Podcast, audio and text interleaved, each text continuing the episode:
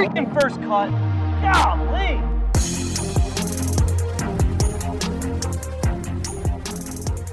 Welcome to the First Cut Podcast. I'm Rick Gehman, and this is your first look pod for this week's BMW Championship. And joining me to break it all down, it's Sia Nejad. Sia, welcome.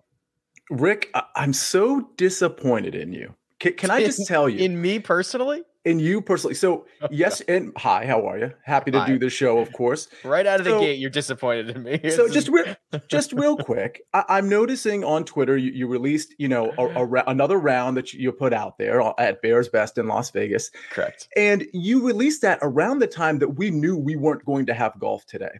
So all you had to do to keep all the golf fans interested, whether they're DK or or you know betters, is put out a number and then release the video, and we can all bet on it. And instead, we have no golf to bet on today. You're absolutely right. Come on, I you're better than that. apologize. I am I I'm I'm shameful right now. Yes. Um that would have been a much better way to do it. You are now my new marketing manager. I, I only ask for five percent of the ten percent rake. I believe that's per- perfectly reasonable. Jacob said he's playing this afternoon if you want action. Jacob set a set a line for us and then maybe we'll we'll bet on it. Figure it out. That's all you I- need to do. Yeah. Uh, well, here the the, the storyline, or I guess the sub storyline heading into the BMW Championship, Sia, is that as of right now, as of we record this, we don't know the outcome of the Northern Trust yet. Uh, if or when that event will eventually be finished, and I guess that's going to linger to me. Whether it finishes on Monday, if they have to go to Tuesday, I have no idea what the tour is going to do. But however long that lingers, just kind of changes things for the following event because these guys, as we talk about all the time, creatures of habit. Uh, you know, they they are uh, scheduled for days of the week. Luckily, they don't have to go far from New Jersey to Maryland. But I mean, this th- this is kind of weird and wonky. It is weird, and we don't know for a fact when it's going to finish on Monday or if it's going to be Monday. And also, we don't know who's going to be in the field. I mean, imagine the golfers that are projected to be in, or frankly, who are projected to be out, and might be thinking, "Well, I'm on the outside looking in," but then suddenly have a have a good final day and, and they're in there. So there's there's plenty of big names that that that fit both of those categories. So it'll be really interesting. You're right; the routine is completely interrupted. The, the other thing is we don't know the field. You're absolutely right. So I mean, just looking at with 18 holes to go at the Northern Trust, someone like an Alex Noren, who is currently in a tie for 17th, he is currently projected 72nd. Uh, he has 18 holes to move up two spots there. Joel Dahmen, he is the last guy in at the moment. That's obviously going to change, Sia, but uh, this is going to impact uh, betting lines. Obviously, it's going to impact fantasy pricing as it comes out later in the week, just because we we have not even established who is in the field. Exactly. I mean, there's some big names here that that are projected to be in, but we don't know. I mean, Sh- Seamus Power, he's a big name now. Uh, but but you're right. Yeah, Alex maybe. Noren is one of them. Some guys that are projected to be out. You know, Fitzpatrick, for example, Tyrrell Hatton, um, Taylor Gooch. So we'll see. And you're right. It's going to be weird with pricing. I don't know how DraftKings is going to do that in terms of when they're going to publish them. So where we're going is Maryland. It's Caves Valley Club. This is a course that we have not seen on the PGA Tour Sia because it was too short. And over the last 18 months, they added length to it. They kind of built up the infrastructure around it. They've restored a lot of it. It's not that it's an old course. It opened uh, 30 years ago, 1991. It's a Fazio desi- design, but uh, uh, even more so in this shortened week, we are going to have less time to get boots on the ground, learn what's going on about this course. How do we normally treat situations like this where there are going to be more unknowns than arguably ever heading into the second leg of the playoffs? Yeah, and, and I hate to go even further with the unknown, but I mean, uh, I mean, I, I because we don't know the field, uh, so we do know. At least we know this. It's it's a par 72, 7500 and change. So, but we also know it's probably going to be an easier course. This is probably going to end up being uh yet another birdie fest based on the limited information that we do know. So, those are always Rick a little bit harder to predict when when you're not necessarily having to rely on like an extreme skill set to be successful in a course because we know in birdie fests some guys that are you know near the bottom end up kind of vaulting themselves to the top that's just the way those go so it, it's definitely going to be difficult. But you know, I, I will say this: it doesn't look very penal. If you are a birdie maker, and when I say penal, I mean like you know in the rough and, and things of that nature. At least from the images that I've seen so far. So I'm definitely going to be leaning on birdie makers and guys who can score because I think that's one of the few things we can lean on consistent birdie makers.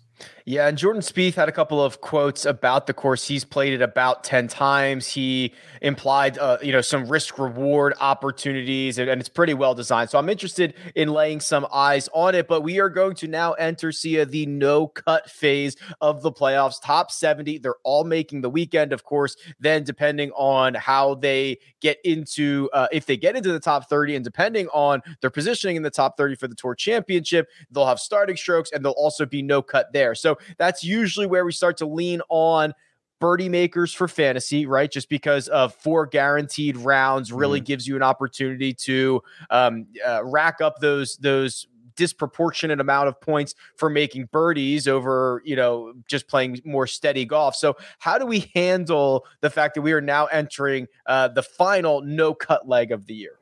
Yeah, and so we're always kind of looking for volatility because that volatility, like in, in any tournament, because that volatility can actually, you know, in order to your benefit, you know, any given tournament. But it's especially the case with the no cut event. So some of the guys that that you know will be qualifying that that I might like maybe a Jason Kokrak who missed the cut here, but we know can be a birdie maker. Um, you know, guys like Sam Burns, you know, and I'm, I'm trying to think of some other guys that are sort of in that lower tier that that will be qualifying that that I like, but that that's sort of the ilk of the player that I'm probably looking for. Maybe even a Keegan Bradley who, you know, sometimes can get really lost with the putter, but when his ball striking is on and the putter is decent, boom, we, we, we have something there. So in, in that kind of lower end, those are the types of golfers I'm looking for. Seemingly at the top of the board, uh, Jon Rahm is going to continue to command uh, expensive salaries and short odds as now uh, for how what five events in a row he has been basically at or near the top of the leaderboard. A lot of them are just you know three of them are major championships. We, it's just what he's doing right now is pretty unbelievable. And he through three rounds is of course tied at the top with cam smith at the northern trust. We'll see how that shakes itself out. But Jon Rahm to me and i don't think this is much of a hot take at all very clearly the best player on the planet at the moment very clearly and over four rounds he seems to be the guy that is going to be at the top whether it's in in this tournament the northern trust or whether it's next week. There's very few guys that are hitting the ball with the consistency that that he's hitting it. It's just uh, he's and by the way just the eye test he looks so comfortable. I mean we remember the Rahm of maybe a few years ago who was very good by the way but really could get rattled kind of easily and the game could kind of go like a little sideways here and there I'm not seeing that. I, he just seems so comfortable. And I don't think right now there's anybody that you could even argue is sort of in his stratosphere. Yeah. Who do you expect to be like the second shortest odds, right? I mean, we could pile up the the DJs and the Justin Thomases and the Rorys and the Morikawas and the Xanders behind Jon Rahm, but uh, like, who? How do you envision this shaking out on? I was going to say Monday morning, maybe it's Tuesday morning or Monday evening when odds eventually start coming out here, because I think that's a more fascinating conversation than is Jon Rahm the best player in the field because he clearly is. Yeah, I you know I think if Jordan Spieth had a better yesterday, I think that would have that would have made sense. You know, he really tailed off. What what did he shoot? Even par plus one on on Saturday. So that that was a little disappointing. He's the one that comes to mind. I mean, Justin Thomas is clearly emerging, but I don't think he's going to. I don't think he's going to emerge into you know second place in, in the odds necessarily. Xander's playing well. Collin's still Collin, but I, I think it kind of by process of elimination, I think it has to be Jordan Spieth, right?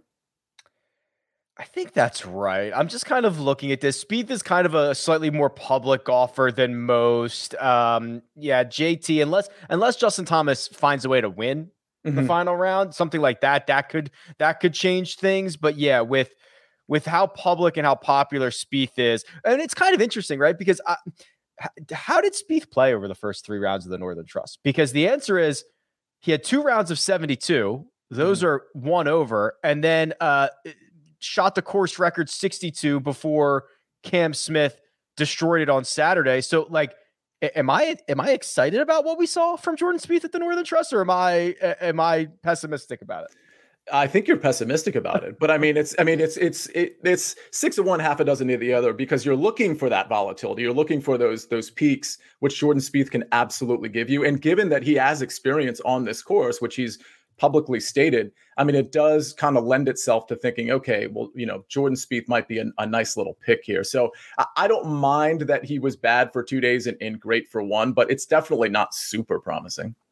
There are a couple of interesting names through three rounds of the Northern Trust that are going to advance to the BMW Championship. Someone like a Charley Hoffman, who fired a 73 on Thursday, that's two over, and backed it up with rounds of 65, 65. He's currently projected to be 30th, so he's he's secure for the BMW Championship. And Charley Hoffman, you know, outside of what, Sia, that six week stretch kind of recently, he's been one of the better players this season. Maybe we're seeing a little bit of a resurgence for a guy that most of us have forgotten about and moved on from. Uh, he might be a really interesting option over the final, you know, uh, what, eight rounds of this season. Maybe we're seeing a resurgence, and maybe we predicted this resurgence on last week's first cut show on Monday. Uh, you know, I'm just going to go ahead and, and, just brush some dust off my shoulder real yes. quick. But yeah, I mean, that's the type of ball striker, it's the type of veteran I'd probably be looking for. I think a par 72, 7,500 and change. I, I think that's going to fit. I, I, think the course is going to fit his eye nicely. And, and, I mentioned Keegan. I sometimes group those two together, even though Hoffman's probably a better putter than Keegan. But those are like just classically great ball strikers who have shown an ability to be okay with the putter. So guys like Hoffman, guys like Keegan. Uh, over four rounds, uh, they can definitely get hot. Hoffman is no stranger to going low, that's for sure. Yeah, that's certainly sh- for sure. And I imagine, um, and, and, this is a rare opportunity for us, Sia, to kind of live outside the moment. You know, there would normally be golf being played right now as as we speak and this is an opportunity for us to kind of reassess our perception of things. So I want to kind of play this game like what could anything happen over the final 18 holes that would drastically change our perception of the BMW championship? Like if Justin Thomas won, I think that's a really interesting one because he might then shoot up the odds board. He might, his, his salaries might pop up. We might say, okay, JT's back. Um, if Jon Rahm faltered, if Jon Rahm shot two over par over the final round, would that drastically change our opinion on him? You know what I mean? I, I just think – and maybe the answer is nothing over just 18 holes should change our opinion, but this is a rare opportunity for us to kind of reassess our perception because we have this off day. So there's a few guys that come to mind that that could definitely change our perception. Uh, Tony Finau, Viktor yes. Hovland, and probably Brooks Koepka. I think JT is probably in that conversation as well. But again, we talked about this on Monday, I believe, on the DFS show. Hovland, because of Co- Collin Morikawa just being so dominant, we sort of conveniently forget about Hovland. We talked about how, how, hey, this guy's really talented, and in a couple of months, we might be talking about Hovland in the same way we're talking about Morikawa. So I think if Hovland, I mean, he's he's 13 under, he's what three off the lead. If he has yeah. a great Sunday, it's really going to change our perception of him. Same with Brooks, who's who's a handful of shots back and uh and who, who was the other one it was tony finau i mean listen yeah. if tony finau somehow snatches this this victory then obviously that's going to change the perception there so those are the three guys i'm, I'm keeping an eye on for sure Okay. And as uh, you know, there are other golfers finally that you know, I'm I, I think what we learn about Rory over the next five rounds is going to be pretty interesting, right? He has one more round to play at the Northern Trust. He's coming off of his best round of the week. That was a 66 on Saturday. We know that he has been absolutely dominant at East Lake. You you have to believe the four rounds that he plays at Caves Valley, whether right or wrong, Sia, is really going to kind of determine how we feel about Rory in two weeks at the at at the Tour Championship. It's just kind of a weird situation, and maybe we shouldn't say these five rounds matter because maybe these five rounds don't matter. But as we start to gear up down the stretch here, these are the things that we want to get out in front of so that we know what to look for heading into the final couple of legs. Yeah, and, and I kind of agree with you. I feel like we're spinning our wheels a little bit when it comes to Rory as it relates to some of the other elite golfers. Like, I, am just not sure that Rory is going to have it and really be putting the, the full game together relative to some of the guys that I just mentioned. I mean, maybe not Tony Finau, but some of these these heavy hitters, you know, Collin Morikawa. I don't mean that literally. I mean guys that are always at the top. Jon Rahm, uh, Jordan Spieth, uh, Viktor Hovland. Like I, I just I, am not sh- I'm not so sure we're going to see peak Rory until maybe the end of this season, as in like the beginning of next season. Okay. Well, there is uh golf to be played. There's golf to be played at the Northern Trust. There's golf then that will, of course, be played for the BMW Championship. We don't know when that's going to happen, but I assume it's going to happen uh, sometime, sometime in the future, maybe.